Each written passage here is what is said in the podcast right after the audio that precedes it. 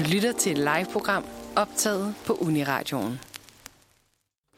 Good morning. Good morning. Med skøn sang. Det kan være, at X-factor... de er jo næsten lige begyndt. Det må blive næste år.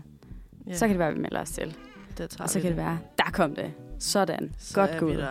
Pissevidt. Morgenstemningen med lidt langsom musik. Jamen, den er altså dejlig, den der underlægningsmusik. Man kan da godt sådan... sidder altid lidt og swinger til den. Ja, man kan altid godt lige vibe lidt til den her musik, synes jeg. Den er meget god. Det kan man. Den nemlig. Kan et eller andet. Gode gamle. Ved du, hvad det er tid til nu?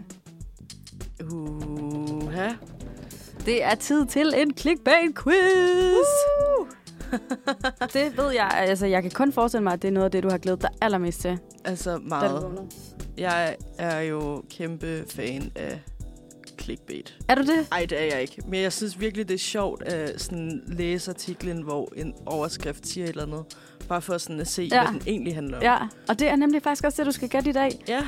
For med nutidens nemme adgang til chatrobotter og breaking news, så er der altså ikke mange danskere, der undersøger, hvor deres informationer egentlig kommer fra. Og siden Manfred leverer meget mere en fantastisk underholdning, så vil vi nu præsentere en række clickbait-overskrifter, som den almene borger lidt kunne falde for. Da det ikke skal blive alt for uinteressant, så vil du ud over clickbait-overskriften blive præsenteret for 3 mulige emner, som den her overskrift jo så kunne handle om. Og det er så din opgave at informere vores lytter om, hvilken af de 3 muligheder, du tror, der er den korrekte. Dog vil spændingen afslutningsvis blive afblæst af det korrekte svar, så du helt public service kan blive informeret på gårdsdagens allervigtigste nyheder. Ja, det er jo så sladrede nyheder, men altså, det er jo også vigtigt at krydre hverdagen med lidt sladder. Ja, med lidt gossip, det kan vi godt lide. Det kan vi jo godt lide. Ja. Så du får din første overskrift her, som er fyret på telefonen. Er det mulighed nummer 1? Er det tidligere prins Harry eller Henry Charles Albert, som er hans borgerlige navn, der har fyret sin bodyguard under et kort opkald, efter bodyguarden gav en dårlig anmeldelse af hans nye bog, Reserven? Er det Everton-ejer Farhad Moshiri, der har fyret manageren af klubben, Frank Lampard, kort efter en samtale om deres rædselsfulde transfervindue? Og til jer, der ikke går super meget op i fodbold, så er et transfervindue, det er inden for professionel fodbold en betegnelse for at den registreringsperiode, hvor i det er muligt for fodboldklubber at købe og sælge fodboldspillere. Den sidste mulighed, det er den danske nyuddannede social- og sundhedsassistent Birgitte Larsen, der første dag mødte ind på hendes nye arbejdsplads og råbte, at alle beboerne sørme selv kunne lave deres mad, og det resulterede i en straks fyring over mobilen. Yes, det var simpelthen de 3 muligheder, og nu vil jeg gerne høre både dine tanker og hvad du vælger, og så selvfølgelig en begrundelse for dit valg. Ja, helt sikkert. Jamen, jeg skal lige finde rundt i alle mine tanker, fordi jeg synes jo, alle de mulige valg altså sådan, var virkelig uddybet. Altså sådan, det ikke er, det har du virkelig fundet for noget godt. Altså, det er virkelig juicy. Fænomenale løgner. Altså der er noget krudt i, noget... det er virkelig interessant. Altså, jeg ville også lyve at sige, hvis det ikke var, fordi at de andre var nyheder. Det var bare ikke under den her clickbait. Der er også nogle af dem, hvor jeg har lovet. Okay. Men jeg har været fake siden folkehånden, så det er faktisk ret nemt for mig. Det skal jeg da ikke være for. Det skal jeg da ikke være for vildt til at sige. Ej, det er virkelig sjovt. Okay, umiddelbart tanke var, at den første, den lød ret sand for mig. Jeg ved ikke helt, hvorfor. Ja, der er altid drama i Det Kongehus. Der er altid drama i Det Kongehus. Og nu læser jeg jo engelsk, så jeg føler lidt, det er jeg bliver draget til drama i Kongehuset. Vil du så synes, det var pinligt, hvis det ikke var den? Ja, lidt. Lidt, men smider det også under bussen. Ja, men det skal du endelig gøre. Jeg er ekspert i at være dårlig til quiz, tror jeg. Men jeg synes, det er skide sjovt hver gang. Men så kan jeg kan også godt lige sige, at Everton, fodboldklubben der, det er jo også en engelsk fodboldklub. Pisse også, altså. Ja, men fodbold, det er jeg ikke god til. Det... jeg ved ikke hvorfor, men jeg kastede også jeg krøllede den sammen, den idé, og kastede den væk. Ja, jeg ved ikke helt hvorfor. Det var bare ikke lige... det synes jeg er fair. Det var ikke lige den. Nej. Den sidste. Hvad var det, det var? Birgitte Larsen. Social- og sundhedsassistent, som sagde til beboerne, de sørme selv kunne lave deres mad. Faktisk råbte. Det råbte. Ej, det håber jeg ikke. Jeg håber ikke. Jeg tror, jeg satser på den første. Du siger nummer 1? Jeg siger nummer 1. Fordi jeg synes simpelthen, at den sidste er for grov. Jeg kan faktisk fortælle dig, at det er svarmulighed nummer 2. Ej. Det var Frank Lampard, som blev fyret over telefonen af sin mand der. Og så kan jeg yderligere fortælle, bare helt kort, så har Everton, ikke at jeg ved meget om fodbold, nu læste jeg selvfølgelig den her artikel, yeah, at de simpelthen har haft ualmindeligt mange manager på utrolig kort tid. Yeah. Så det er ikke noget nyt, at han er blevet fyret for det her. Okay. Og bare lige for en sikkerheds skyld, så kan jeg lige blot nævne, at kilden her, som er blevet brugt, det er Ekstrabladet, og det er en artikel, der er skrevet af Thomas N. Andersen. Yeah. Okay. Så du er simpelthen en nede. Yeah. Men bare roligt, du kan godt nå det endnu. Du kan faktisk nå at få en hel sejr. Ej, stærkt. Vi iler videre til den næste clickbait-overskrift, som er, nu skilles deres veje. Uha. Er det svarmulighed nummer 1? Er det kronprinsesse Marys nære veninde, Karoline Herring, der stopper i Mary-fonden efter 15 års tæt samarbejde? Mm. Eller er det Claus Simonsen fra Landmandsgør Kærlighed og hans partner, Nicoline Knudsen, som han fandt i programmet, der efter 8 måneders kærlighed har valgt at gå hver sin vej? Eller er det minkavler Henning Kjær Svendsen, der har valgt ikke at genoptage erhvervet, men nu i stedet vil bruge sin tid på at være klimaaktivist, og dermed bekæmpe meget af det, han før arbejdede med? Okay. Spændende. Ja. Spændende overskrifter.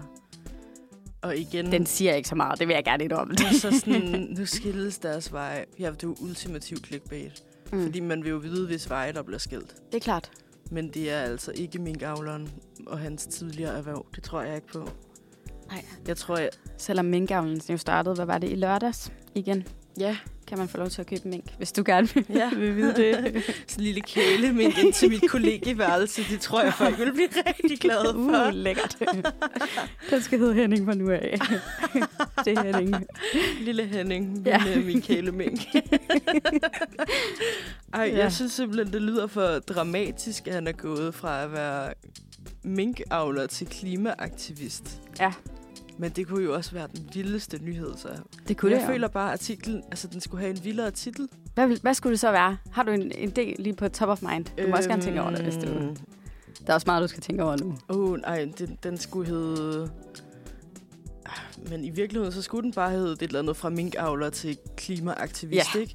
For så ved du, hvad det foregår. Du ved, hvad det handler om, og du vil være chokeret. Eller sådan noget Hennings sande jeg. Det kunne også godt være en fed clickbait. Henning springer ud som klimaaktivist. Ja. Bare Henning springer ud, det tror jeg også ville være. Ja, det er selvfølgelig rigtigt nok. Der er clickbait nok. Der er clickbait i den. Nå, skal vi... Men, hvad med mulighed nummer 2 med Claus Simonsen og Nicoline Knudsen? Yeah. Er du bekendt med dem? Ikke rigtigt. Jeg har ikke rigtig set det. Men jeg føler, at det er trist. Det ville være virkelig trist, hvis de gik fra hinanden nu. Det er det. Men meget... Efter 8 måneders intens kærlighed. Men det er meget realistisk på en eller anden måde efter 8 måneder. Men jeg føler også, det er realistisk, at det er noget med Mary-fonden, og der ligesom er en, der vælger at stoppe der. Men jeg tror måske, jeg vælger at gå med mulighed nummer 2. Du vælger at gå med mulighed nummer 2? Ja, kærlighed, det kan godt slutte efter 8 måneder. Trist, men det kan det godt. Det er desværre ikke sket i det her tilfælde. Eller heldigvis ikke sket i det her tilfælde. Ja, lækkert. Det er simpelthen kronprinsesse Marys nære veninde, Karoline Herring, som vælger at stoppe i Mary-fonden. Og ja, hvad hun så skal nu, det var også lidt en hemmelighed. Det var jeg også meget interesseret i. Yeah. Man ikke får lov til at læse om. Nej. Men det er simpelthen svaret mulighed nummer 1 dermed. Og kilden her er fra Se og Hør, og det er skrevet af journalist Tanja Larsen. Ja. Yeah.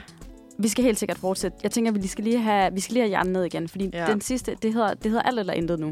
Enten så vinder du morgenskvisten, eller også så går du herfra som et sandtaber, simpelthen. Ja, simpelthen. Men det er også bare, det er sgu meget god til. Altså... Det var sådan en identitet, altså at have det. Men jeg tænker, at vi lige stopper et stykke musik inden, og vi skal høre Girl Is Gone med White. Yes.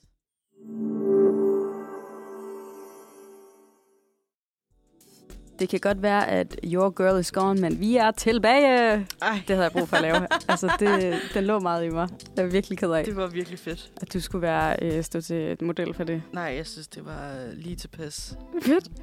Jamen, så kan du glæde dig, fordi Vi har jo netop ramt 09:25, og har nu sendt Manfred i næsten en halv time, så du har stadig halvanden time tilbage med farjokes. Ej, det er så dejligt. Det kan altså virkelig noget fra morgenstunden. Helt sikkert. Men vi var før musikken jo i gang med vores lille clickbait-quiz, og jeg kan fortælle til de seere, der måske er kommet, eller lyttere, der er kommet til nu, at der står 2-0 til quizzen. Ja. Så... Ja, jeg gør det sgu ikke så godt endnu. Det men jeg vil sige. Jeg bliver nødt til at sige, at altså, det er jo ikke fordi, den overskrift, du får, siger noget som helst. Så det er klart, den er også svær. Den er svær. Men det er en god quiz. Ja. Jamen, det er klart, for du synes. Det er skide godt. Det er jo enten eller, fordi man tænker sådan, det er en dårlig quiz, når der stadig ikke er noget, der er rigtigt, eller det er en god quiz. Men du får i hvert fald en mulighed mere. Fedt. Det gør du. Nu tager vi den. For den sidste overskrift, den lyder således. Kendt kæde bløder millioner. Ja. Er det svarmulighed nummer 1?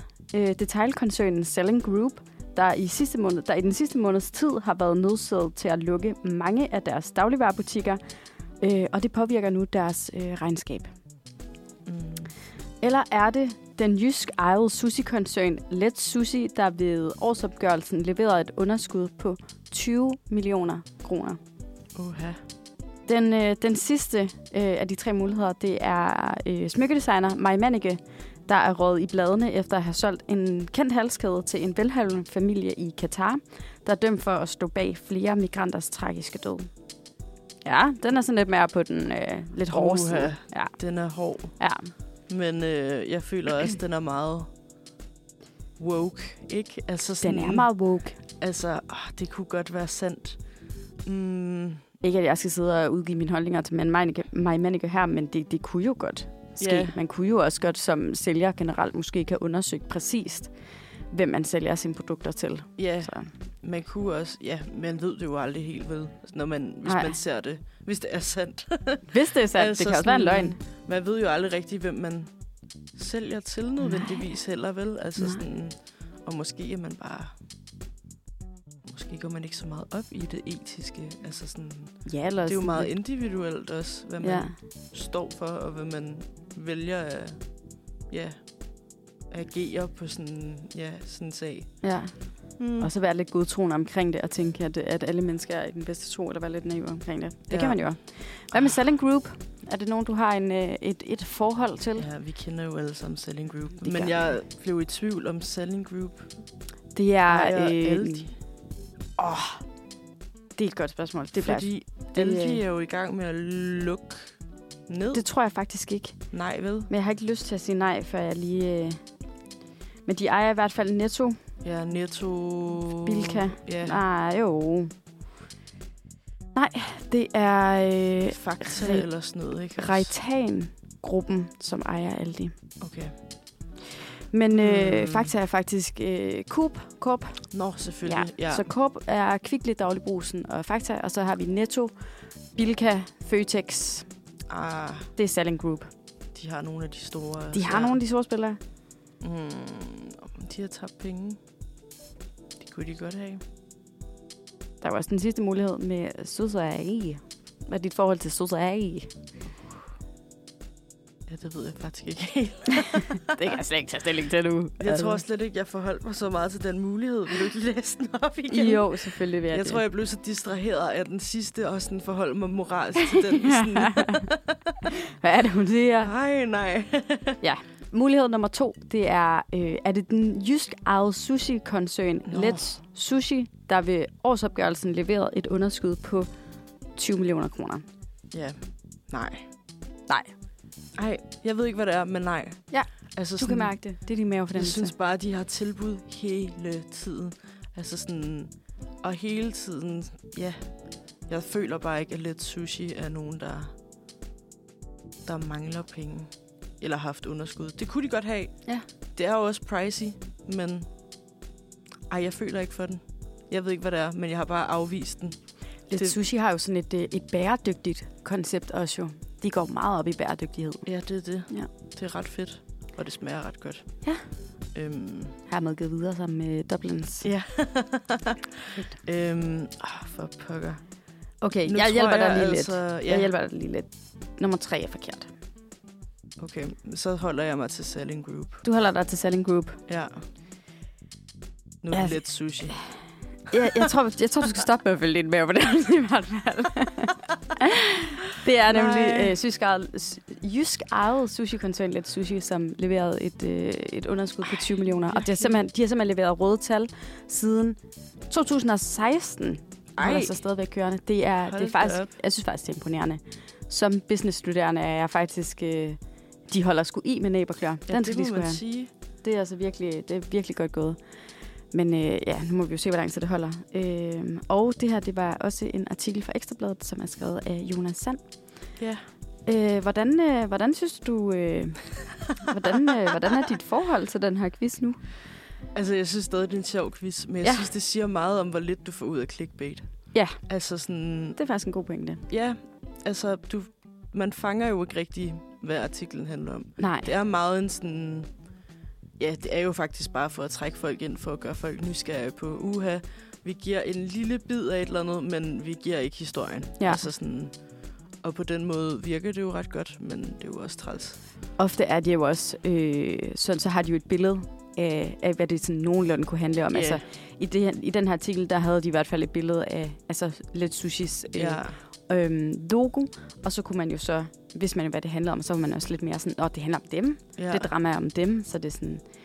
Men du sagde jo i starten af det her indslag, at du var lidt fan af clickbait-overskrifterne. Er det fordi, du simpelthen godt kan lide det her, sådan at blive draget ind af noget? Det bliver man jo et eller andet vist omfang. Det tror jeg. Ja. Jeg tror måske også bare, jeg synes, det er lidt underholdende, det der med, at man bliver så draget af et eller andet, der du ikke rigtig ved, hvad er. Ja. Altså sådan... De fungerer jo pissegodt, clickbait. På samme tid er det også virkelig irriterende. Altså sådan, jeg kan godt lide en artikel, der siger, hvad den drejer om. Altså sådan, eller handler om. Altså sådan, så du bare får lidt, du ved, svisken på disken. Svisken på disken. Det er det her, du får, og det er det, du kommer til at læse om. Ja. Hvor det her er jo meget, Ekstrabladet-agtigt. Ja. Selvfølgelig også alle mulige andre, der bruger det, men jeg synes, det var sjovt. Jeg synes, det er en god quiz. Jeg synes, det var nogle virkelig realistiske svarmuligheder også. Jamen, jeg er lidt interesseret i, hvor du bare har bullshittet nu. Jamen, det kan jeg godt fortælle.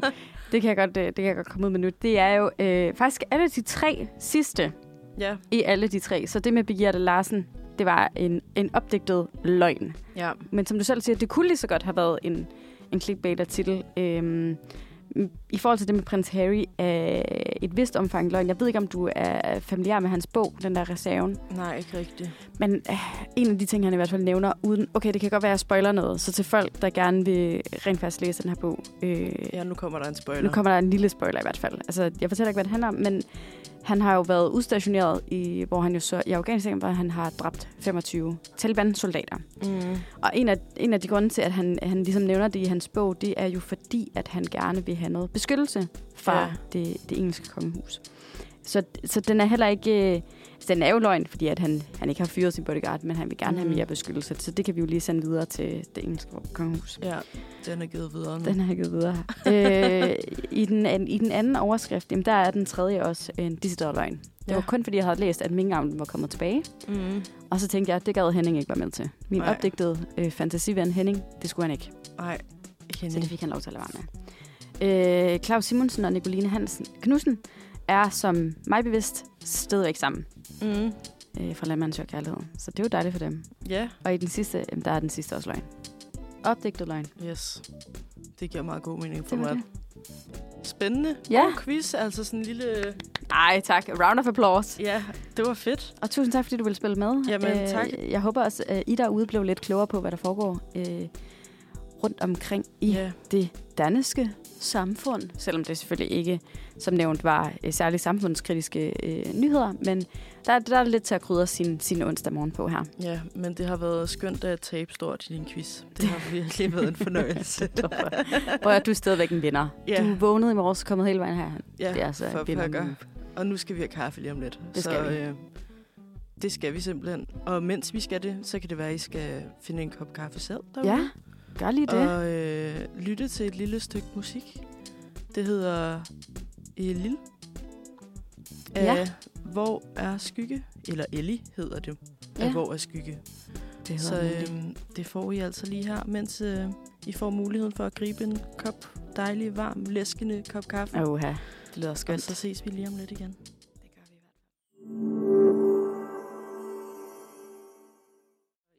Vi er simpelthen på vej videre. Det er vi. I programmet. Vi skal lige ovenpå igen efter den nyhedsquiz, vi havde, vi havde her den første halve time. Ja, og nu skal vi simpelthen se tilbage på den tid af året, der er gået. For 2023 er jo faktisk allerede ved at have været igennem den første måned. Ja. Og vi kan simpelthen allerede nu begynde at se tilbage på de ord, vi sendte os selv ind i det nye år med. Ja. Nemlig det, vi alle sammen kender som nytårsforsæt. Korrekt. Og inden vi går rigtig i gang, så har du jo været fantastisk smart og fundet en lille beskrivelse, en lille definition af, hvad et nytårsforsæt egentlig er. For vi er jo studerende, så vi kan godt lide en ordentlig definition.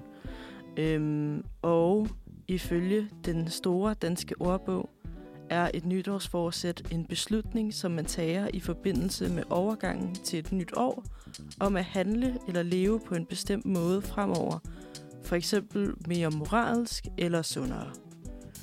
Og det er jo en ret interessant beskrivelse. Det er det jo. Især fordi det er jo ret sjovt, at de bruger sundhed som et eksempel. Det er jo ikke nyt for nogen, at det nye år står på nye vaner, og en af de nye vaner, det er jo at blive sundere. Og derfor så har jeg simpelthen fundet en lille Gallup-undersøgelse. Ja. Altså, studerende bedst, så det er jo selvfølgelig der, man tyr til for undersøgelser. Og de har simpelthen foretaget en undersøgelse blandt 1.711 repræsentativt udvalgte danskere over 18. Og jeg synes, det er vigtigt, at det er over 18, men det kommer vi lige tilbage til lidt senere. Ja. Og af dem, jamen der er det for eksempel 11,9%, der gerne ønsker at tabe sig. Og så er det 9,5%, der ønsker at spise sundere. Og 8,8%, der ønsker at spare op og forbedre deres økonomi. Yeah. Der er også 9,3%, der ønsker at dyrke mere motion. Der er også 1,9%, der ønsker at ændre deres partnersituation. Det synes jeg er ret interessant. Vi nåede lige at snakke om det i musikken, mens vi gik ud og fik en kop kaffe. At der er jo ikke så meget til det andet end måske. Og, selvfølgelig er meget til det, men selve nytårsforsættet er jo at komme af med partneren derhjemme. Ej, det er altså lyder virkelig meget hårdt. Interessant. Det er hårdt. Det er et hårdt forsæt. Ja. Altså sådan, det er en vild måde at tænke, jeg starter lige året med at sådan, rive plasteret af. Ikke? Ja. Altså sådan... Men det kan jo godt være, altså det er det her nye mindset, der bare sådan... Ja, men dem tjekker vi også ind på. Men simpelthen også 65%, som simpelthen ikke laver et nytårsforsæt for 2023. Og tror du så, det betyder, at folk er på vej lidt væk fra det her koncept? Ja, det tror jeg egentlig godt, de kunne være. Jeg føler også, at der er flere og flere af mine venner, som jeg snakkede med, der bare ikke rigtig har et forsæt. På trods af, at jeg har sådan... prikket lidt. Jeg føler ikke, jeg er stor på forsæt, men jeg har alligevel altid sådan lidt en idé eller to til noget, jeg gerne vil være mere opmærksom på, eller gerne vil gøre mere af, eller sådan. Ja. Så jeg har jo lidt et forsæt. Men ja, det er ligesom om, at mange af dem, jeg så har spurgt, sådan, om har du et, har været sådan meget afvisende, og synes ikke rigtigt, at det hjælper noget alligevel. Så jeg tror, folk bevæger sig lidt væk fra det. Generelt væk fra det, ja.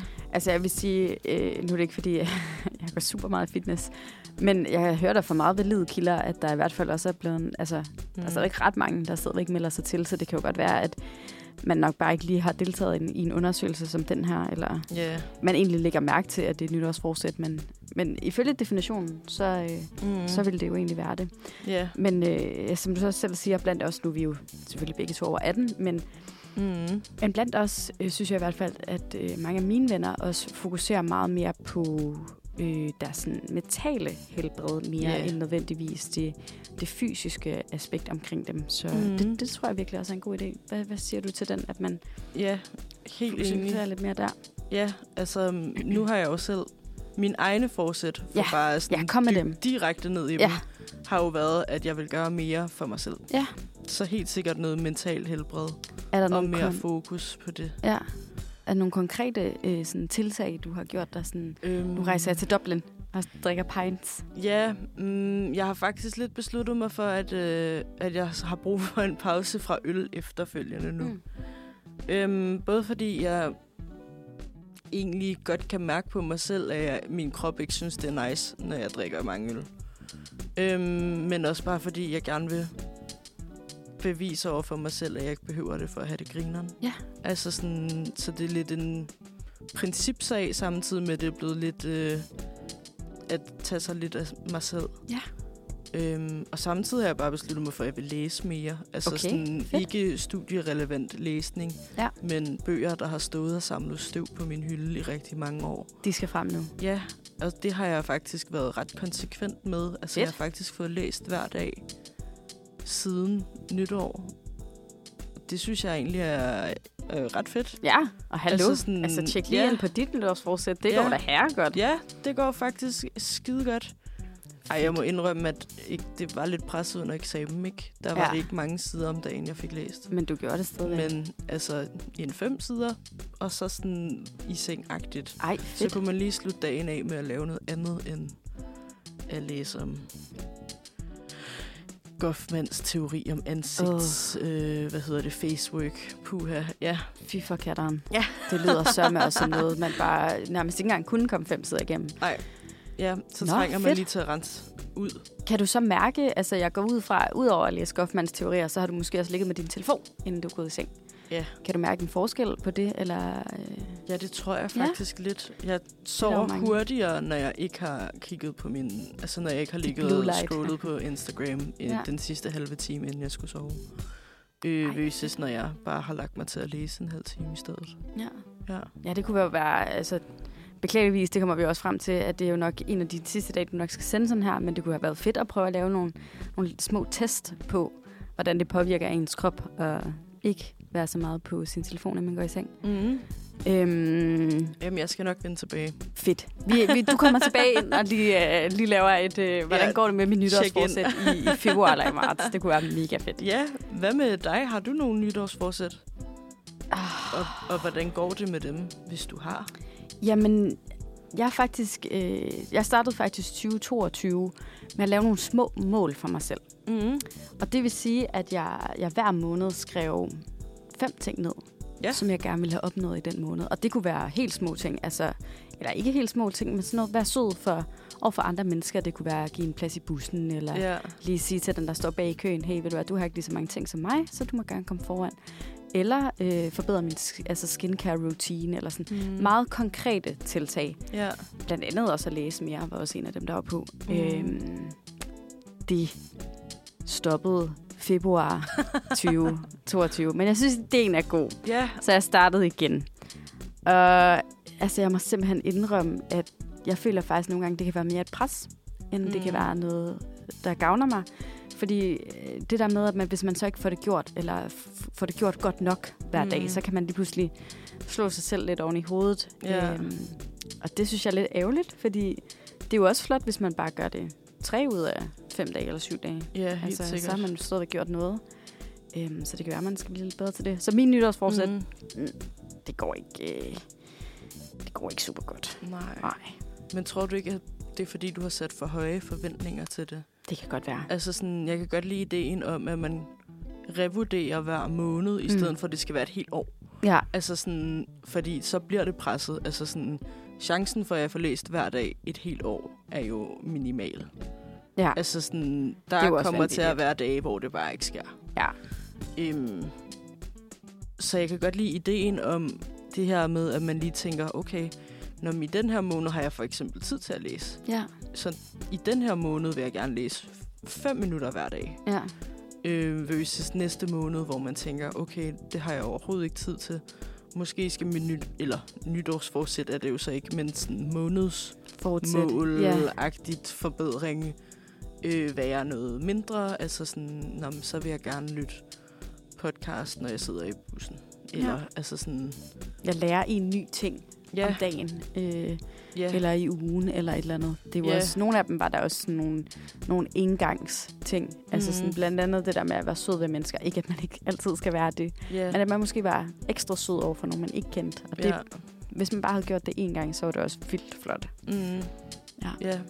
Så har det. Ja, jeg synes, det er en god idé. Altså, jeg kan virkelig godt lide konceptet. Ja. Men jeg kan godt forstå, hvis du holder den lidt hen over dig selv og tænker, nu har jeg en hel måned til at gøre det. Men alligevel kun en måned, hvis sådan et helt år. Ja. Altså sådan, så er det lidt mere presset på en eller anden måde. Ja, og så bliver de der dage, hvor man ikke laver en skid, de bliver lige pludselig også ret hårde. Fordi så er man sådan, hvad med de her mål, jeg har sat for mig selv? Og kommer jeg så overhovedet i mål med dem, hvis jeg ikke gør noget nu? Yeah. Og det gør man. Fordi man skal sørme lytte til sig selv, og man skal sørme have de dage, hvor man ikke laver noget. Virkelig, virkelig vigtigt. Og skal videre. Måske skal man have et nytårsfortsæt, der egentlig går ud på at lade være med at bonge sig selv over dage, hvor man har brug for ikke at lave noget. Præcis. Altså sådan, for det tror jeg, der er mange, der gør. Mm. Og det gjorde jeg også selv, da jeg lå syg, for eksempel. Der lå jeg også bare en hel dag og kogede. Altså sådan, hvor jeg tænkte, okay, jeg kan lige læse, og så kan jeg se serier, og så skal jeg sove. Altså sådan, og jeg havde ikke lavet en skid andet end det, og jeg lå bare og tænkte, hold kæft, det er dovent. Ja, og så nu har jeg endelig fået ferie, og så bruger jeg en hel dag i sengen. Mm. Og det er så let at tænke, hvor er det slapt. Altså sådan, hvor er det dovent af dig, men altså... Nogle gange, så skal man bare lytte til kroppen. Og hvis den har brug for en hel dag til at ligge og lave natter, så kan det godt være, at man lige skal tænke, okay, så har jeg brug for den dag. Ja, og du er vildt glad for det nu. Altså nu, hvor du er sådan nogenlunde ovenpå igen, at du bare havde en dag, hvor du ikke lavede noget som helst. Fordi i princippet, hvis du havde lavet noget, var du nok ikke kommet så hurtigt tilbage. Nej, så hurtigt. Sorry. Den der hele uge. Men ja. Jo, det tror jeg. Men nu er vi klar igen. Ja. Jo, og jeg tror helt sikkert, det hjælper, at man lader sig selv være syg. Altså sådan, for det hjælper nok ikke at spurte ud på banen igen og stå tidligt op og arbejde i 7 timer. Nej, det tror jeg virkelig heller ikke gavner nogen. Nej. Nej, så hermed givet videre. Hermed du skal slappe af. Videre. Slap af. Lad være med at være så hård i dig selv. Ja, og lad være med at lad være med at blive slået helt ud, hvis dit nytårsfortsæt allerede er gået i vasken. Du er god nok. Det er sgu i orden. Ja, altså. Hermed givet videre. Ja. Everybody makes mistakes, som en klog person gang sagde. Så kan man jo lige tænke over, hvem der har lavet sådan et fantastisk citat. Ja. Ej, det havde jeg næsten ikke glemt. Ej, jeg ville gerne have sat et Miley Cyrus-nummer på. En god gammel... Everybody makes Hannah mistakes. Hannah Montana, men... Men hvad bliver det i stedet for? I stedet så kommer vi til at høre... underlægningsmusik. Ja. Yeah. Vi skal høre Nico Colin med et nummer, der hedder Calm and Cool. Yes. For det har vi også brug for. Det har vi brug for. Nye år. Ja.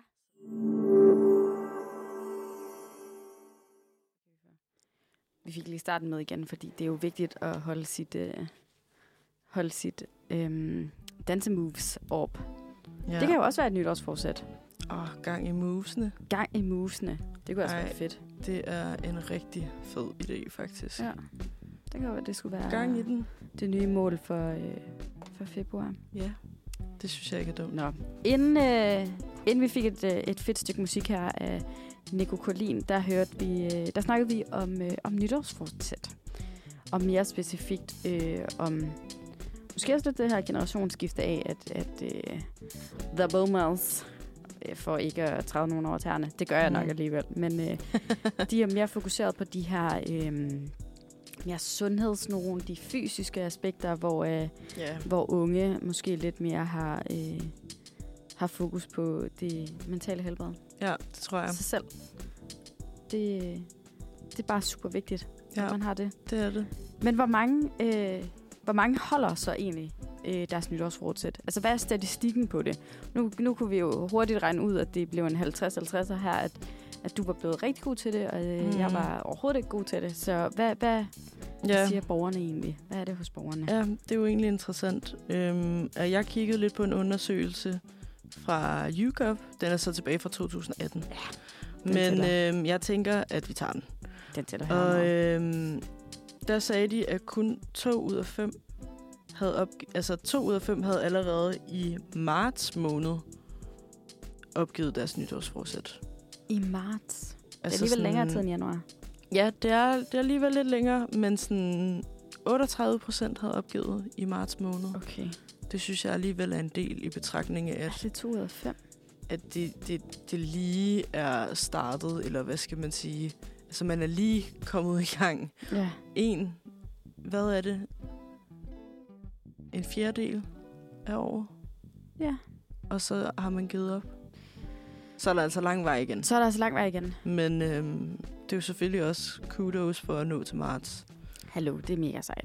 Men jeg føler også, hvis man nogle gange sætter de der mål, blandt andet det der med at træne, ja, så bliver det jo også mere en sådan pligt. Meget mere noget, man sådan har lyst til. Yeah. Det er jo vigtigt, at hvis man så beslutter sig for, at man gerne vil træne, jamen så skal man også finde noget, man godt kan lide. Så gå til badminton. Altså, yeah, det kan godt være, at det ikke lyder som det første, men man taber sig over. Det er jo sjovere end at... Eller for nogen er det i hvert fald sjovere, end at stå og løfte en vægtstang. Ja, helt sikkert. Jeg tror også, du har ret i, at det gælder om at finde noget, der sådan interesserer en. Og man ikke bare tager det første og bedste på en eller anden måde. Altså sådan, hvis du ikke er motiveret af at stå i et fitnesscenter. Ja. For eksempel, altså, jeg synes ikke, det er motiverende at stå dernede blandt de der bøffer, hvor man er sådan, du har været hernede de sidste 10 år, og jeg har lige startet. Altså sådan, det synes jeg ikke er motiverende overhovedet. Og fuld respekt for dem, der bare elsker det. Altså, det synes jeg er det vildeste i verden. Ja. Men der vil jeg nok helt sikkert, som du siger, hvis jeg elskede badminton, så vil jeg da tænke, okay, så skal jeg finde en eller anden måde, jeg kan dyrke det på igen. Ja. Er der en sport, du godt kan lide, som du kan give videre? Håndbold, tror jeg. Håndbold, ja. Jeg ser jo håndbold lige nu. Det går jo ganske udmærket. Ja. Men jeg spillede også engang i 4-5 år, da jeg var mindre. Sejt. Og har været ret vild med sporten altid, tror jeg. Ja. Men stoppede, da det blev for konkurrencepræget. Ja, det tror jeg, de fleste kan ikke genkende. Ja, så det er jo egentlig ærgerligt. Ja. Men det kunne da være interessant at kigge på, om der var noget universitetshåndboldagtigt, eller unifodbold, eller hvad der nu er i gang på den front. Så ja, man kan jo helt sikkert finde noget, eller hvis man synes, dans er det fedeste i verden, ved jeg i hvert fald, der er en hel masse rabatter for studerende. Ja, og altså, hvis man så begynder at gå til håndbold eller til fodbold, så får man jo også et fællesskab. Ja, og så er der jo lige pludselig en anden grund til at komme i gang, fordi man ligesom også skal ud og mødes med dem. Så det er jo også en stor incitament til at vedholde sit nytårsforsæt i mere end til marts. Jo. Ja, så det er helt sikkert også lettere, hvis man gør det sammen. Ja, altså, at man ikke er alene i at skulle troppe op til badminton. Ja. Altså, at man tænker, når jeg skriver lige til Josefine, og så skal vi til badminton hver tirsdag-agtigt, eller hvad man nu gør, ikke? Altså sådan, at man har en, man kan hænge sig lidt op på, og en anden, der ligesom skriver, hey, er du frisk til det her? Nu gør vi det for sammen. Vi skal afsted i dag-agtigt. Ja, det er en super god pointe, at man ligesom finder en træningsmarker. Ja. Og også, jeg synes faktisk også en anden vigtig pointe, det er det her med, hvor ofte skal du gøre det? Fordi hvis man lige pludselig skal hænge det over sig selv, at nu skal du gøre det 5 dage i ugen, så bliver det meget hurtigt en magter, uanset hvor mange, der trækker dig derned.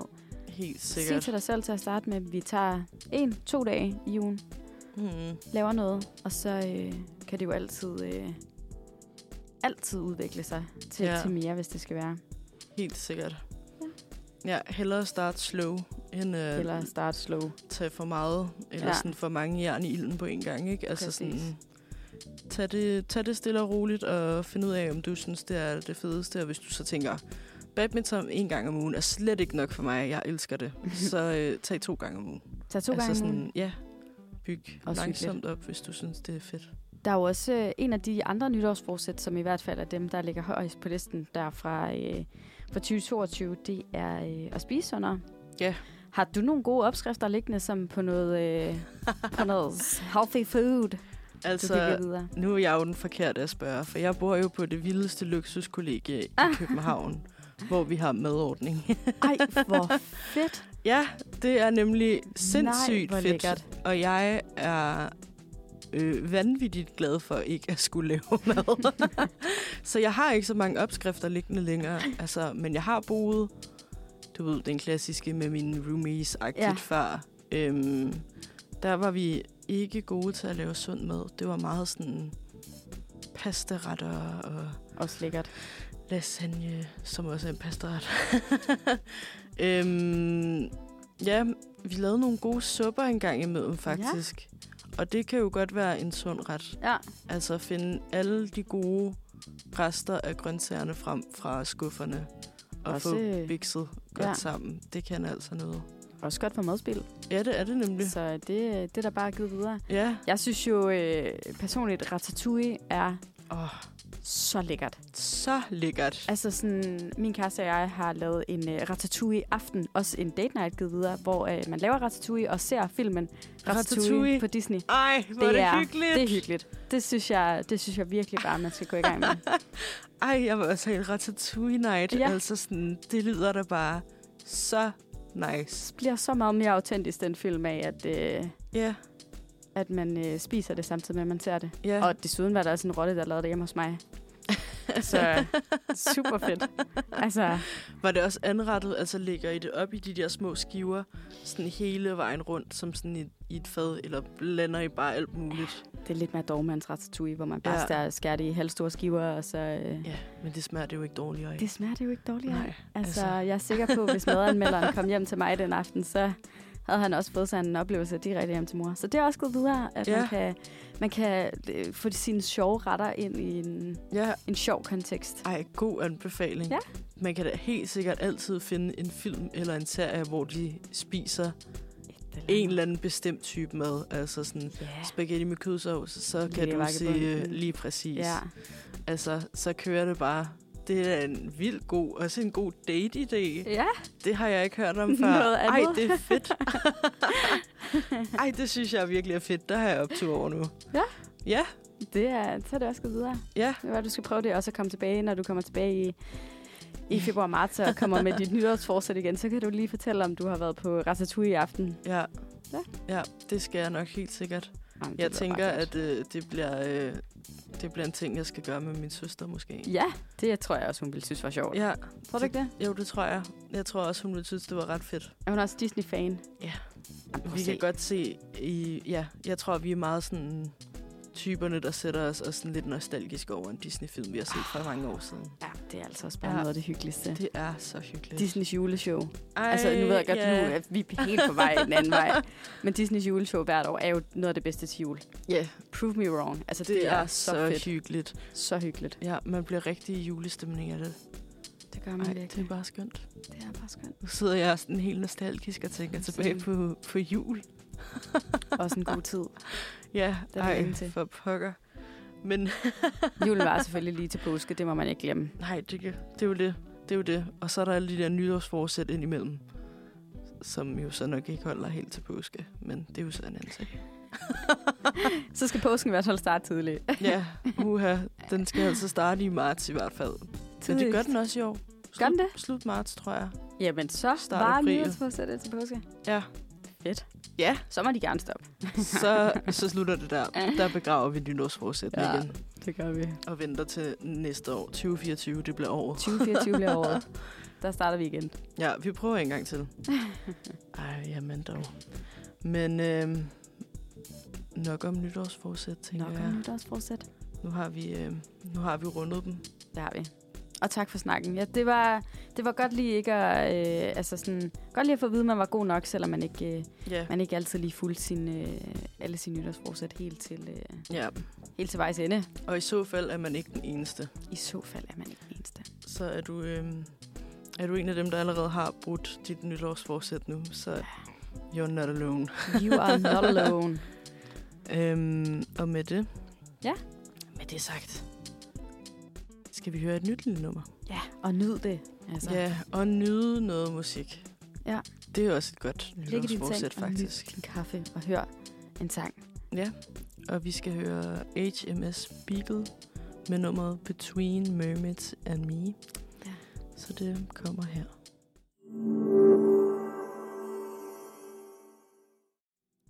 Det er det bedste, du har hørt siden 1986. Selvfølgelig. Det er Manfred.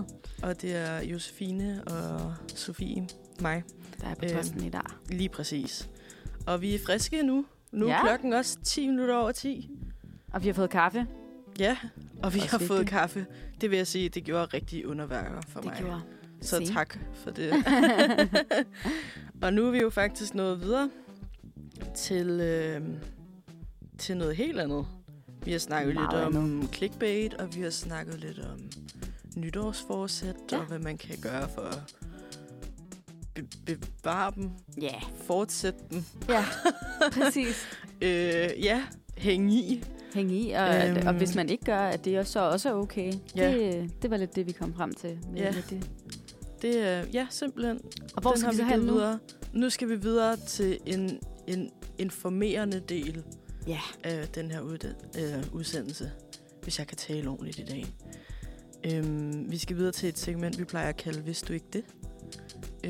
Som simpelthen bare er mig, der har forberedt et lille emne, som jeg vil informere dig en hel masse om, håber jeg. Og i dag så skal vi snakke lidt om tatoveringer. Fedt. Er det noget, du ved en hel masse om?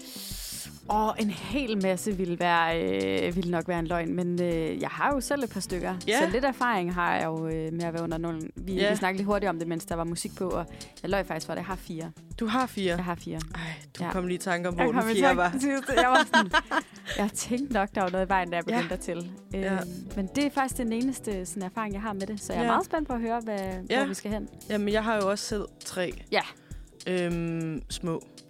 Så det er ikke, fordi jeg har den store erfaring med at ligge i en heldagssession. Ja. Det må det vel have.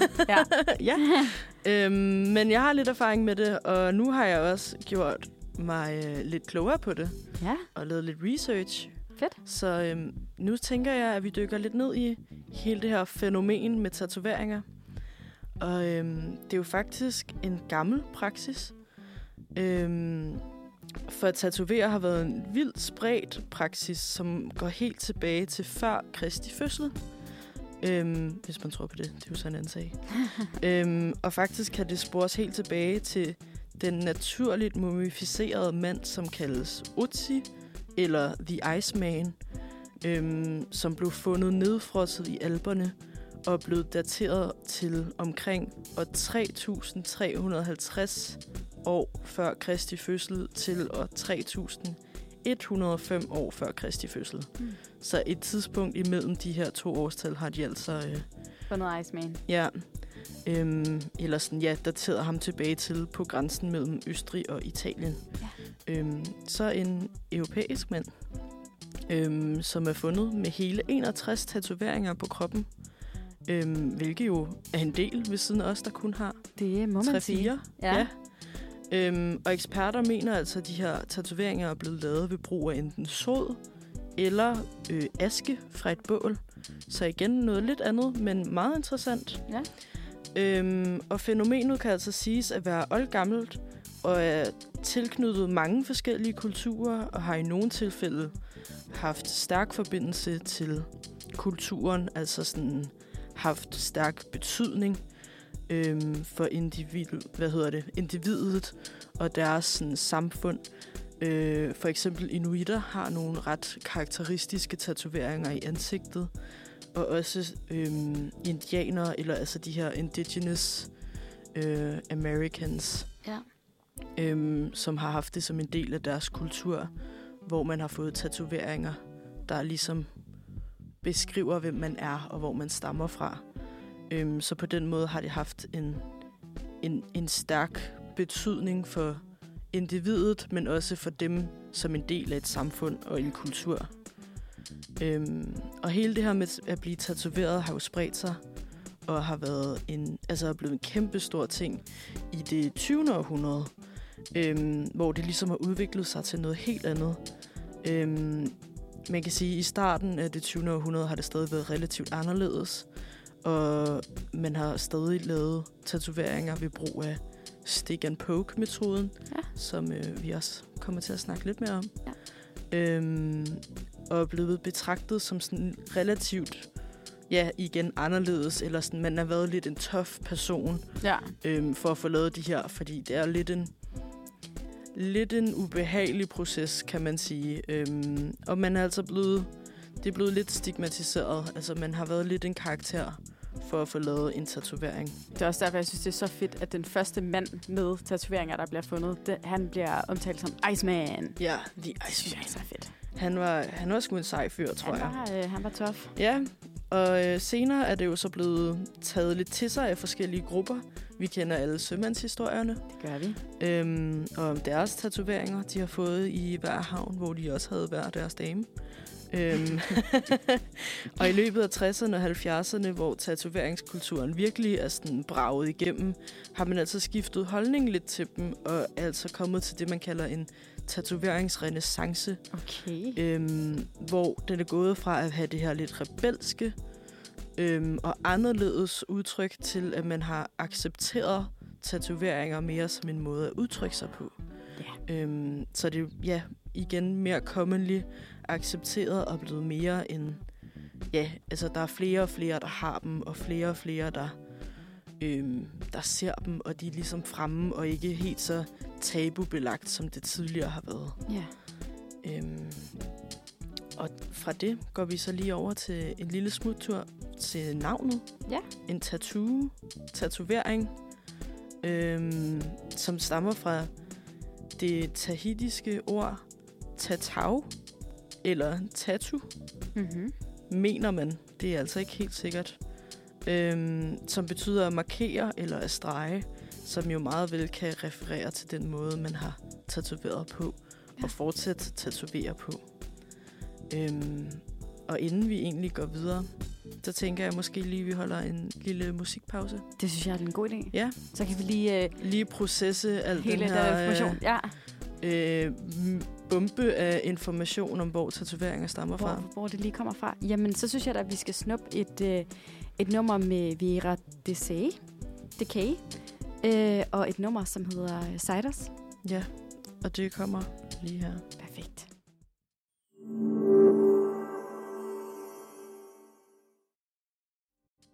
We're back. Jeg vil gerne lige have lov til at lave en rettelse. Jeg kalder den her sang for Ciders. Den hedder jo selvfølgelig Ciders. Bare lige for at gøre Vera DK glad, for at ikke gøre udtale jeres sang forkert. Yeah. Og velkommen tilbage til Manfred. Ja. Yeah. Klokken er blevet 10.21, og i dag der bliver du underholdt af Sofie og Josefine. Ja. Yeah. Fedt. Ja, yeah. Det skal jeg bliver også meget underholdt. Altså, det vil jeg sige. Det gør jeg også. Det er virkelig hyggeligt.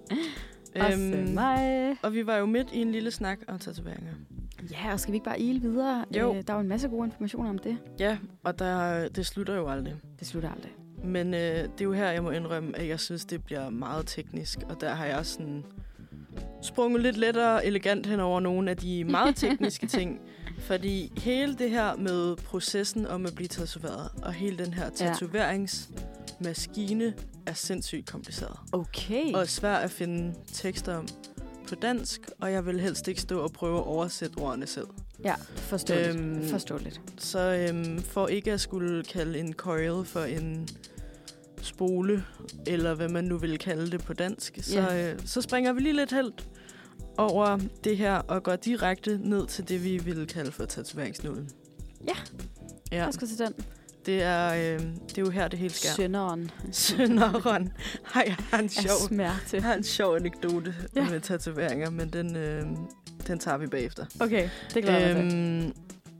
For hele processen er jo egentlig ret simpel i sig selv. Ja. Vi har noget blæk. Vi har den her nål, som består af en masse små, sådan lidt håragtigt. Ikke hår, men man kan næsten kalde det for sådan hår. Den har sådan en masse små pigge inde på den her teeny tiny lille nål. Okay. Hvis du kan forestille dig det. Ja, jeg tror, jeg googler mig til det i hvert fald. Ja, og det er jo her, den kommer til at opbevare det her blæk, som så ligesom bliver pierced ned i huden. Ja. Og nu har du jo sagt, at du har nogle tatoveringer. Det har jeg nemlig. Og hvordan føles det at blive tatoveret? Har du en måde at beskrive det på? Altså, jeg kan huske, første gang jeg skulle have en tatovering, og jeg er forholdsvis ung. Jeg var lige blevet 18. Yeah. Lige fået lov til at komme ud og få blik på min krop. Yeah. Og jeg kan virkelig huske, at jeg tænkte, det her det bliver nok det værste smerte, jeg nogensinde har prøvet. Og da jeg så gik ind til det, var jeg sådan, så slemt var det faktisk ikke. Nej. Men jeg tror, smerten er meget... For mig vil jeg beskrive det som at blive nippet. Yeah. Virkelig hårdt. Konstant. I 20 minutter. Ja. Det er sådan, jeg beskriver det med. Ja. Jeg synes, det er i hvert fald det, jeg synes. Man frygter det jo altid lidt, når man går ind til tatovering. Nu har jeg 4 selv, så den sidste fik jeg jo for ikke så lang tid siden. Så det er sådan, jeg kan godt huske smerten. Jeg synes faktisk ikke, det er så slemt, som folk får det til at lyde. Nej. Hvad med dig? Den sidste, jeg fik, som er på min arm, på sådan oversiden af min underarm. Ja. Den synes jeg ikke var så slem. De andre, der har jeg beskrevet det som at blive krasset i armen med en kat rigtig mange gange. Ah, jeg kan godt lidt følge dig, ja. Ja. Ja, de andre sidder så også steder, hvor at det gør ondt. Det gjorde mere næst der i hvert fald. Den sidste var ikke så smertefuld. Det gør stadig ondt, vel at mærke. Ja. Men på en anden skala, synes jeg. Ja. Men det er jo lidt sjovt, fordi man oplever jo smerten ved den her nål meget forskelligt. Ja. Og det kommer jo faktisk måske også lidt an på, hvor hurtigt eller hvordan man bliver tatoveret. Ja. For det er meget afhængigt af, hvilken stilart man bliver tatoveret. Aha. Så når du får tatoveret en lige streg, altså sådan noget line art-agtigt, så er det faktisk, eller tatovører siger, at det er mere smertefuldt, end hvis du får lavet dot work, for eksempel, som min sidste tatovering var. Okay. Så på sin vis er det mindre smertefuldt, end når du får lavet fede streger og skygger med highlights og så videre. Har du et bud på, hvor mange gange sådan en tatoveringsnål når at gå ned i huden? Altså, hvor mange gange i sekundet den kan sådan vibrere? Ja. Det tror jeg faktisk er vanvittigt mange gange. Jeg tror, det er mange flere, end man lige regner med. Ja. Men nu er jeg bange for at skyde helt forkert.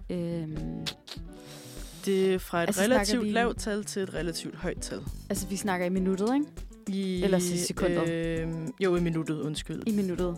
Okay, jamen... Jeg tror, den når at gøre det 5.000. Det er lidt højt. Jeg tror, den når at gøre det 500 gange. Okay, det er lidt lavt. Ej, nu siger jeg det. Den kan gøre det så langsomt som ned til 50 gange i minuttet, men helt op til 3.000 gange i minuttet.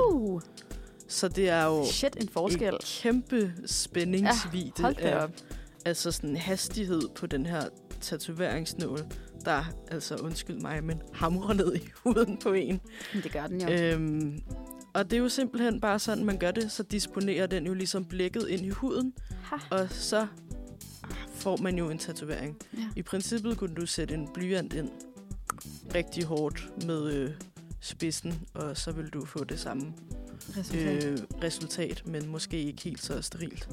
Og hermed ikke givet videre til at gå hjem og så lad være med at gøre det. Til gengæld så har vi jo også den her metode, som I tidligere nævnte, stick and poke, hvor du jo faktisk selv går helt udenom det her brug af en maskine, og i stedet bare har en relativt lang nål, som man sidder og selv stikker ind i huden, uden hele den her maskinedel, så der er ikke hele den der kompressor og alt det her, der gør, at maskinen fungerer eller sådan vibrerer.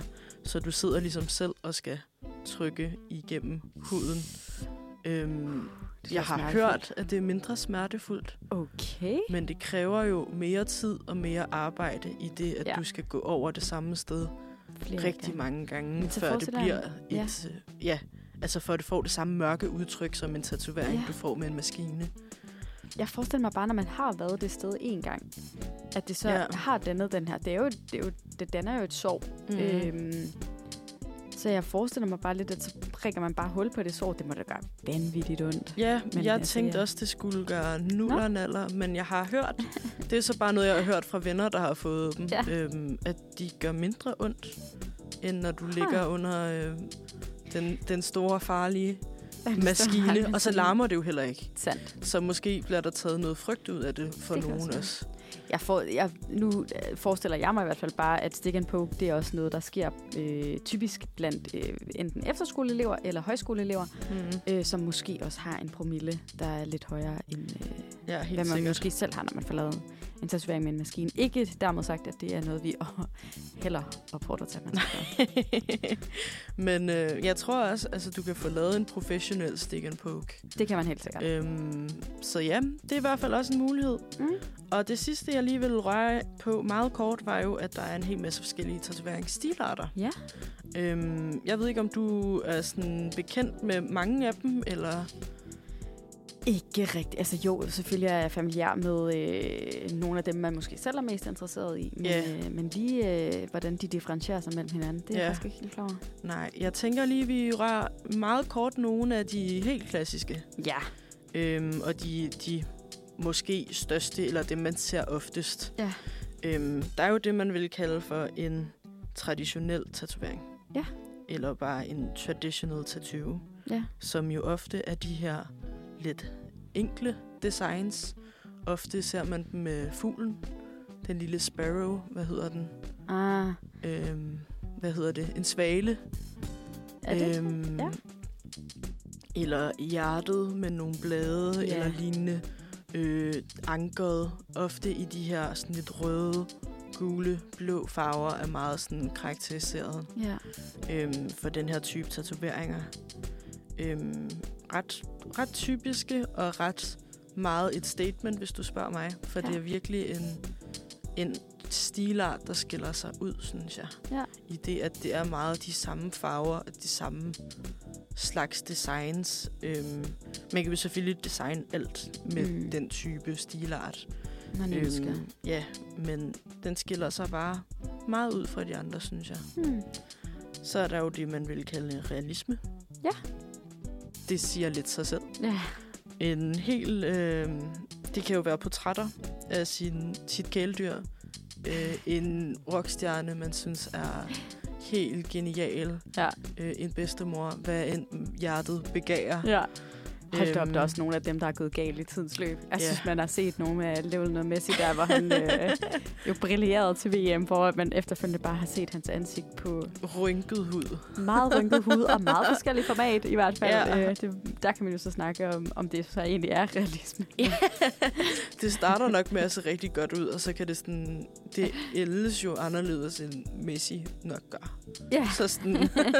med tiden er det måske ikke helt så realistisk. Ja, en abstrakt... Ja, så er der watercolor tattoos. Masse flotte farver, som prøver at imitere det her med, når man maler med sådan noget vandfarve. Ja. Hvad hedder det? Ikke akvarelmaling hedder det. Okay, det var faktisk heller klart. Jeg tror, jeg kaldte det vandfarve, men ja. Ja, sådan inspireret af, det løber lidt ud i sådan nogle flotte farvemønstre, og måske sådan bevidst har det her lidt abstrakt splattet maling udtryk. Også meget interessant og meget flot. Tribal tattoos kender man. Også meget et statement, synes jeg. Ja. Skiller sig meget ud. Ikke farvet, men bare sådan sort tatovering i et mønster. Ja. Og så er der jo faktisk 1 million andre designs og typer og japanske tatoveringer og blackwork, som jo egentlig måske... Jeg vil nok sætte det i samme kategori som tribal. Okay. Men altså egentlig bare er mønstre i sort. Ja, det lyder meget som tribal også, ja. Ja, men der er jo 1 million typer tatoveringer og stilarter. Ja. Og så gælder det jo bare om at finde sin egen. Lige hvad man har lyst til. Ja, lige hvad du har lyst til og udtrykke dig, ligesom du har lyst til. Hvad er den fedeste tatovering, du så har set? Enten på en ven, eller på nettet, eller noget? Altså, jeg kan rigtig godt lide... På andre, tror jeg, kan jeg rigtig godt lide store tatoveringer. Ja. Jeg synes, nogle store blomster-tatoveringer i sådan noget... igen sådan noget dot-work-agtigt, hvor det bliver lavet, du ved, med en hel masse små sirlige prikker-agtigt, som skygger... er sindssygt smukke. Jeg tror bare ikke, jeg skal have en selv.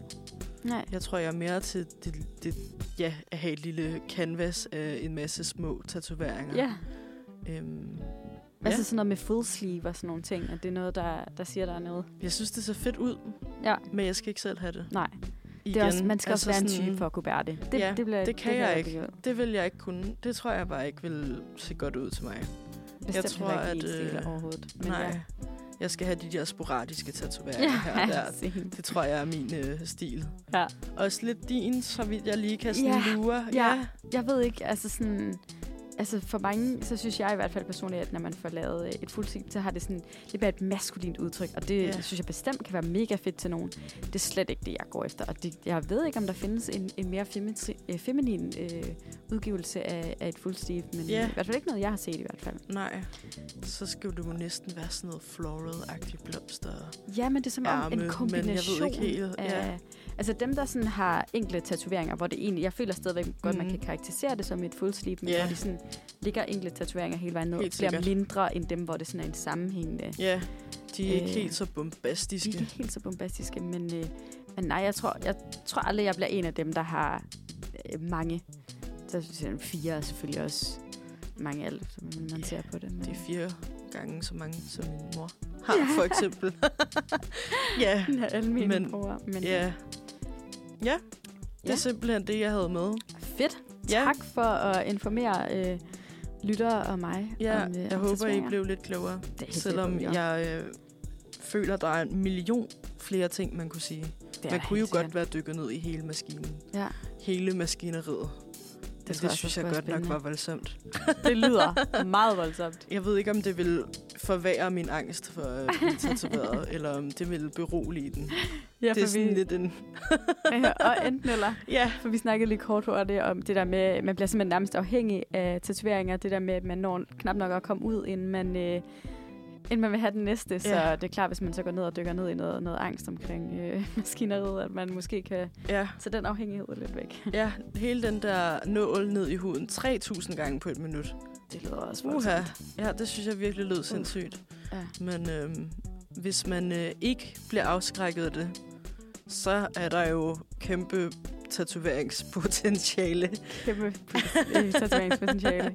Så er det altså afsted. Jeg er helt sikker på, at der er en tatovør, der rigtig gerne vil have lov at putte et smukt stykke kunst på din krop. Helt sikkert. Ja. Så er det sagt. Så er det sagt. Ja. Nå, hvad skal vi nu? Hvad skal vi nu? Jeg synes, vi skal høre koldt. Jeg synes, vi skal høre... Ej, jeg forstår heller ingenting af den her teknik i dag. Nej, teknikken driller. Den har så sit eget liv. Det kan vi lige så godt... sådan er det altså bare. Men vi skal altså høre et nummer. Vi skal høre et nummer. Og vi skal høre koldt udenfor af Nyx. Yes. Fordi det er altså piskoldt. Det er piskoldt. Men humøret er brandvarmt. Så nu får I et nummer her.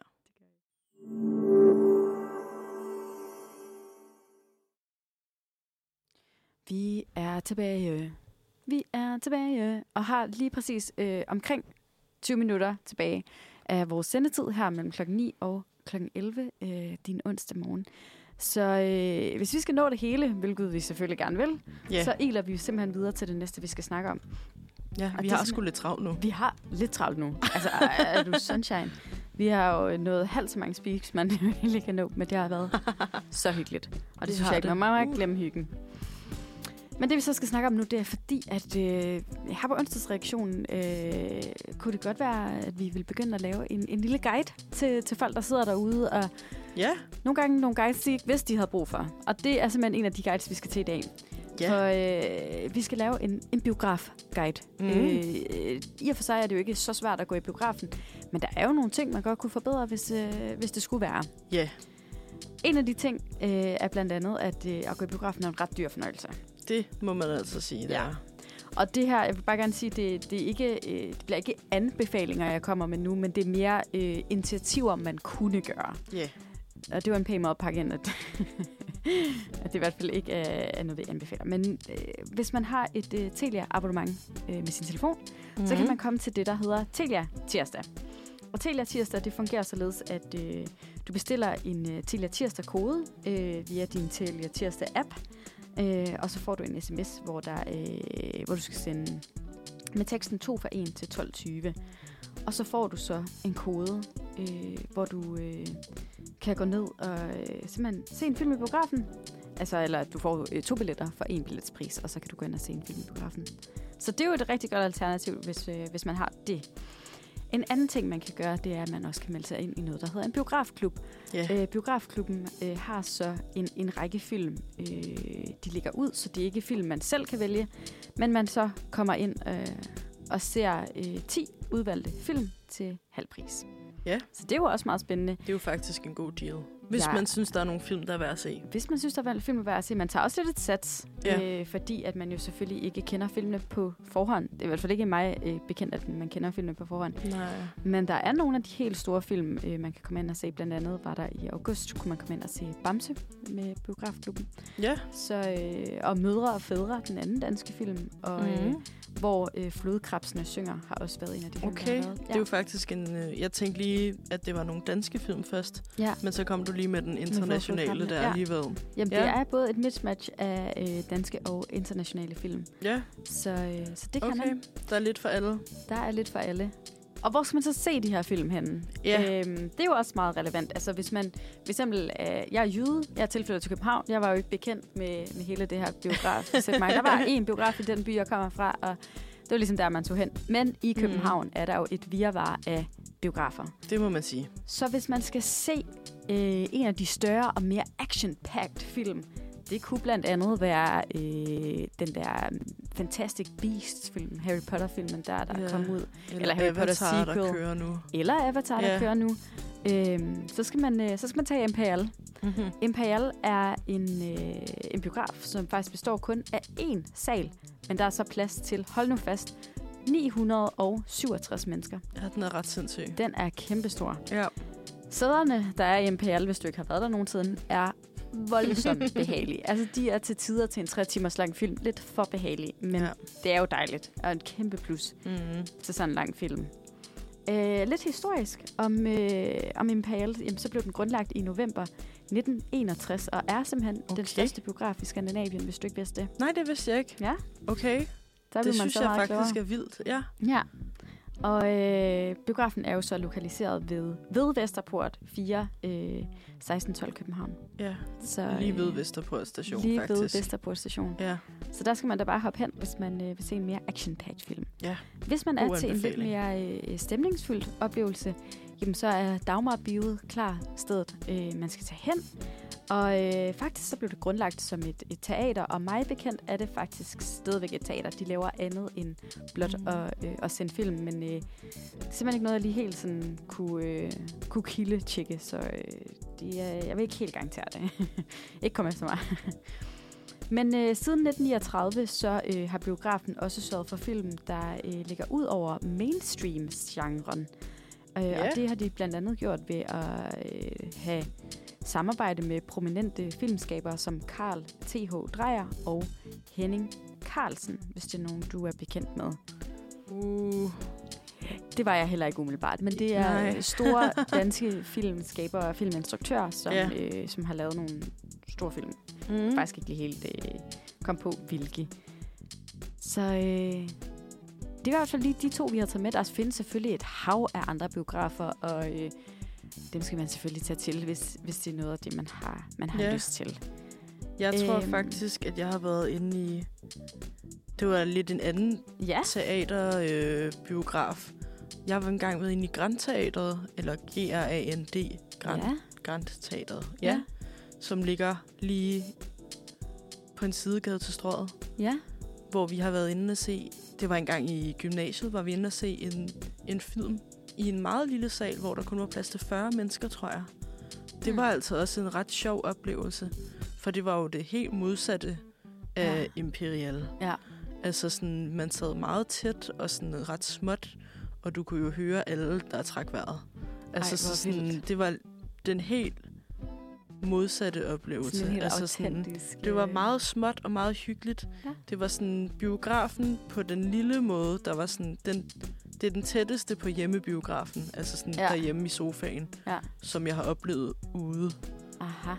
Det synes jeg altså også er et besøg værd. Ja, det lyder meget som Varde-biograf, der hvor jeg kom fra. Ja, ej, hvor sjovt. Ja. De små, de er ret hyggelige. Den er lidt større. Ja. Har du været i Imperial eller Dagmar?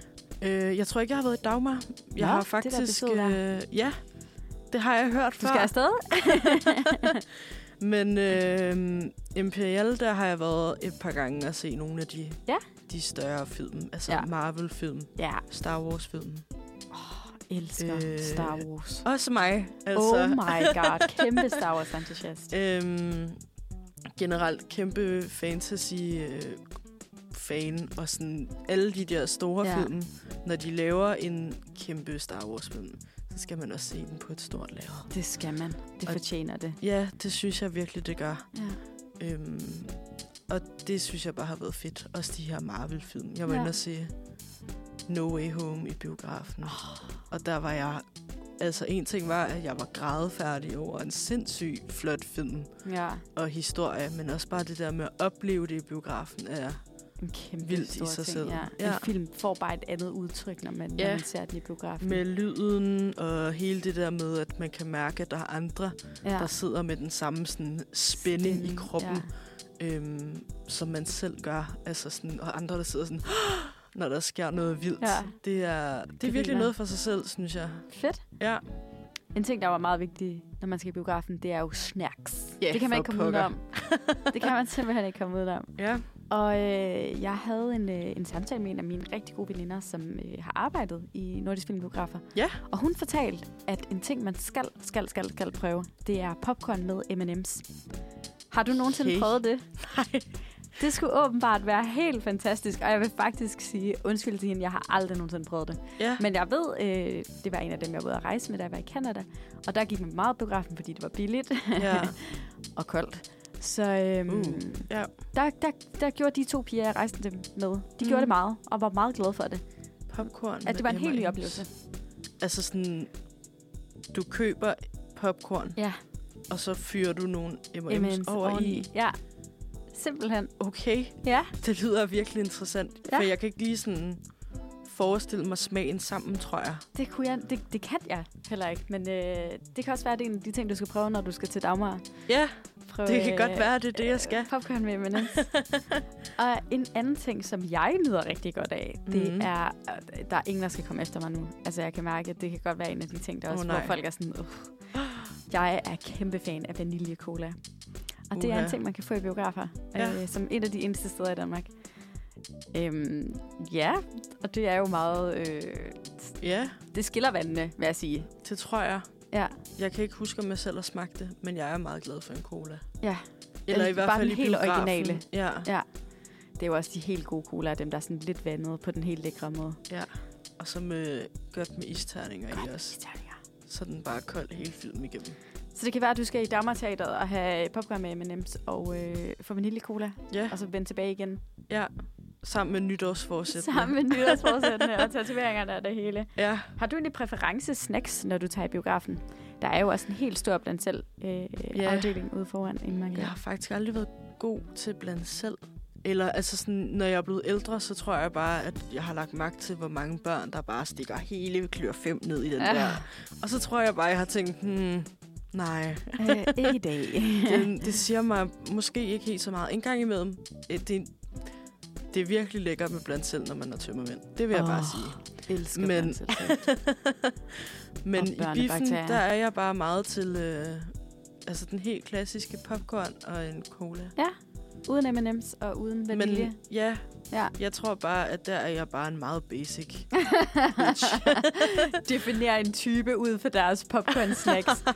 Vil du synes så, det var et red flag? Hvis vi nu siger, du var på date med en, og de kommer ind, og så køber de lige en popcorn og en M&M's og putter det i, vil du være sådan, interessant, eller vil du være sådan, fuck for syv søskeren handkat, du skal aldrig... Ej, jeg vil helt sikkert spørge, om jeg ikke måtte smage. Ja? Ja.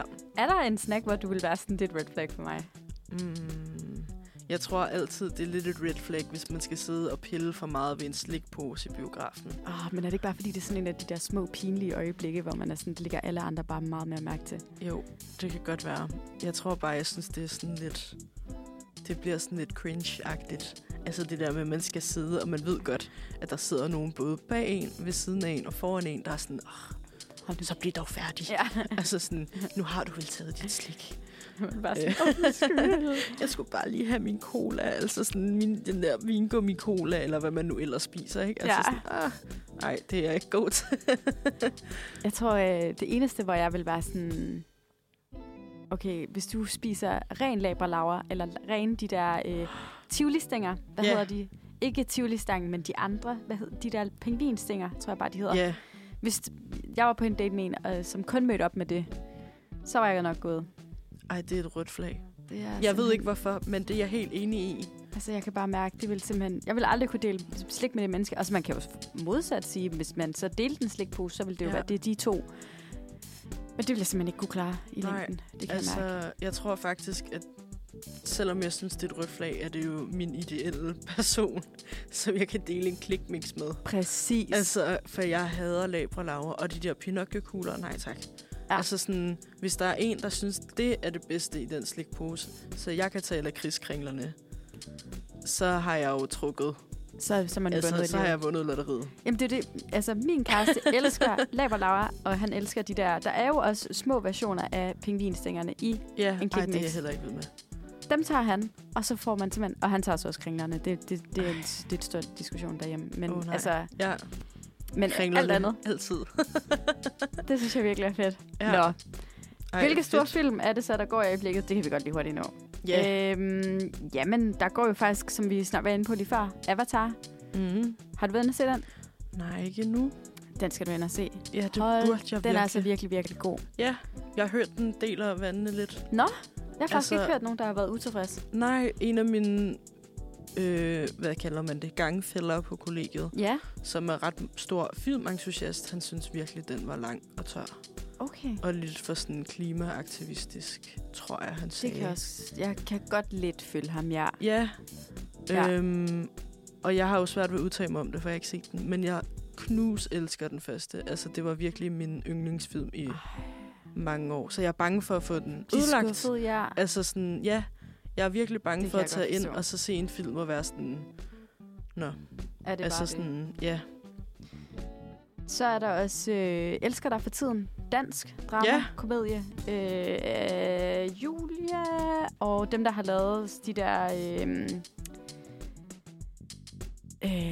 27, 28, 29 serier på Seymour, og jeg ved faktisk ikke, hvor de sendte dem hen, for at være helt ærlig. Men det er Julie Rødbæk og Jesper Sykslag, der har lavet dem. Yeah.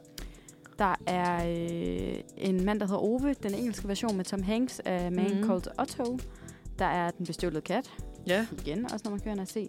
Megan, gyserfilm med en dukke. Hvis det er noget, man er det til. Tør jeg ikke. Gyserfilm, biografen er bare altid... Så er der Babylon. Hvad hedder den? Babylon. Hvad hedder den? Babylon. Ja. Det var nemlig min veninde, der var inde og se den, også på biografen, som sagde, at hun grinte. Ja. Som hun aldrig havde grinet før. Så det er, også det er fedt. Det er også en anbefaling givet videre til de store film, der er. Ej, nu, det er et urelateret spørgsmål. Ja. Er du typen, der griner, når du ser noget selv? Ja. Er du det? Jamen, jeg er... Ja. Altså, jeg griner af alt. Ej, det er så hyggeligt, synes jeg. Det er så hyggeligt. Også lidt pinligt nogle gange, når man sidder i en bus og bare sådan ikke kan lade være med at grine højt. Ja. Ej, det synes jeg er ret skønt. Jeg har lidt svært ved det nogle gange, synes jeg. På grund af mennesker, eller? Jamen, jeg ved det ikke. Jeg synes altid, jeg griner sammen med andre. Ja. Altså, jeg er meget en grinebyder. Jeg griner vitterligt af alt, folk siger til mig. Hvilket også kan være lidt skidt. Men jeg ved det ikke. Nogle gange, når jeg ser film og serier, så er det ligesom, om jeg griner bare mere, når andre er der. Ja. Altså, det er sådan lidt en social ting for mig. Ja. Måske. Det kan godt. Jeg har virkelig psykoanalyseret det. Altså sådan, hvorfor griner man i sociale sammenhæng? Ja. Hvorfor griner man ikke, når man sidder selv? Altså sådan. Så kunne du lige bruge noget data, du fik herfra, som du kan tage med hjem til din analyse. Ja. Det kunne være et vildt bachelorprojekt, men det er sådan lidt, det er lidt uden for mit reach, tror jeg. Det er lidt for stort.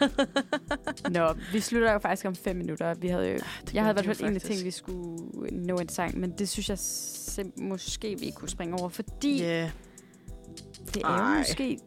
Det bliver lidt trist. Men jeg synes, det er vigtigt, at man også får sagt lidt farvel til sin kære og fjerne, og noget, man godt kan lide. Sin kære og fjerne. Nu sætter jeg mig ned. Ja, gør du det.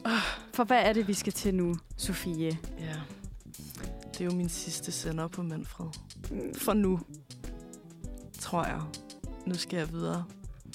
Jeg har sendt Manfred i 1,5 år nu. Ej, det er så vildt. Ja, det slog mig også bare forleden, hvor jeg var sådan... Mit schema tillader bare ikke, at jeg laver radio om morgenen. Og du lytter til dig selv. Og det er det vigtigste. Og så var jeg bare nødt til at tænke, okay, måske er det nu, jeg skal prøve noget andet. Ja. Så nu tror jeg skal lege med podcast stadig inde på Uniradioen. Ja. Jeg forlader ikke det her lokale. Jeg går ikke frivilligt, så jeg bliver smidt ud, før jeg forlader det her sted. Men ja, det er jo lidt trist. Kan du lave en lille teaser for, hvad din podcast hvad du skal lave der? Eller er det stadigvæk lidt hemmeligt? Eller lidt? Det er stadig sådan lidt to be determined. Okay. Men jeg vil gerne snakke noget om kulturen i Danmark omkring alkohol. Okay. Fordi det fylder virkelig meget. Det gør det. Og det er ikke noget, man tænker så meget over, før man ligesom tager et skridt tilbage og tænker, hov, skal vi nu drikke øl igen, bare fordi vi mødes?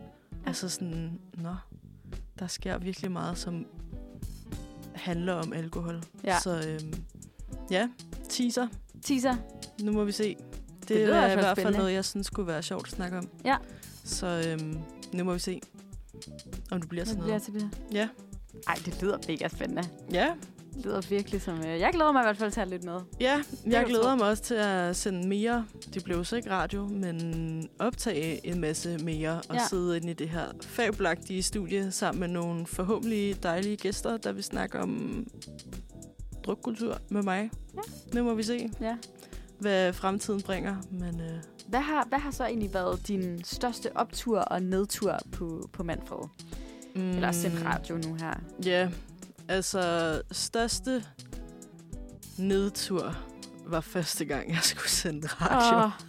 Det lyder sådan en tragisk historie. Jeg føler, at jeg blev lidt angrebet af... Ej, ikke angrebet, det lyder voldsomt. Men jeg blev meget overvældet over, at den første gang, jeg mødte ind, der skulle jeg faktisk sende live. Og det havde jeg bare ikke lige overvejet. Altså sådan, jeg tror ikke lige, jeg havde tænkt over, at første gang, jeg mødte ind, skulle jeg faktisk stå for en mikrofon og have det her forfærdelige headset på, hvor du kan høre dig selv. Og jeg stod og skælvede, så vi havde en sød medvært, der hed Lærke, der kom og hjalp os med teknikken, for der var ikke nogen af os, der kunne finde ud af en pult. Og hun gik hen til mig og var sådan, Sofie, jeg kan se, du er nervøs, tag lige headsettet af, så kan det være, det hjælper. Ja. Og det hjalp os, men jeg var stadig sådan, jeg kunne have skidt grønne grise den dag. Men det har jeg set lidt tilbage på med sådan lidt, det har været lidt weird at være så nervøs for noget, som jeg nu bare sætter mig og gør. Ja. Optur har været alle de fucking fede kunstnere, vi har haft inden at interview. Ja. Det er altså fedt. Det har, kæmpe optur. Folk har været så søde og virkelig dygtige, og folk har spillet live herinde. Jeg har haft min veninde inde og spille.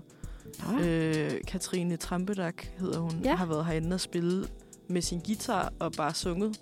Ej, hvor vildt. Vi har haft Laylo inde, som er fucking dygtig.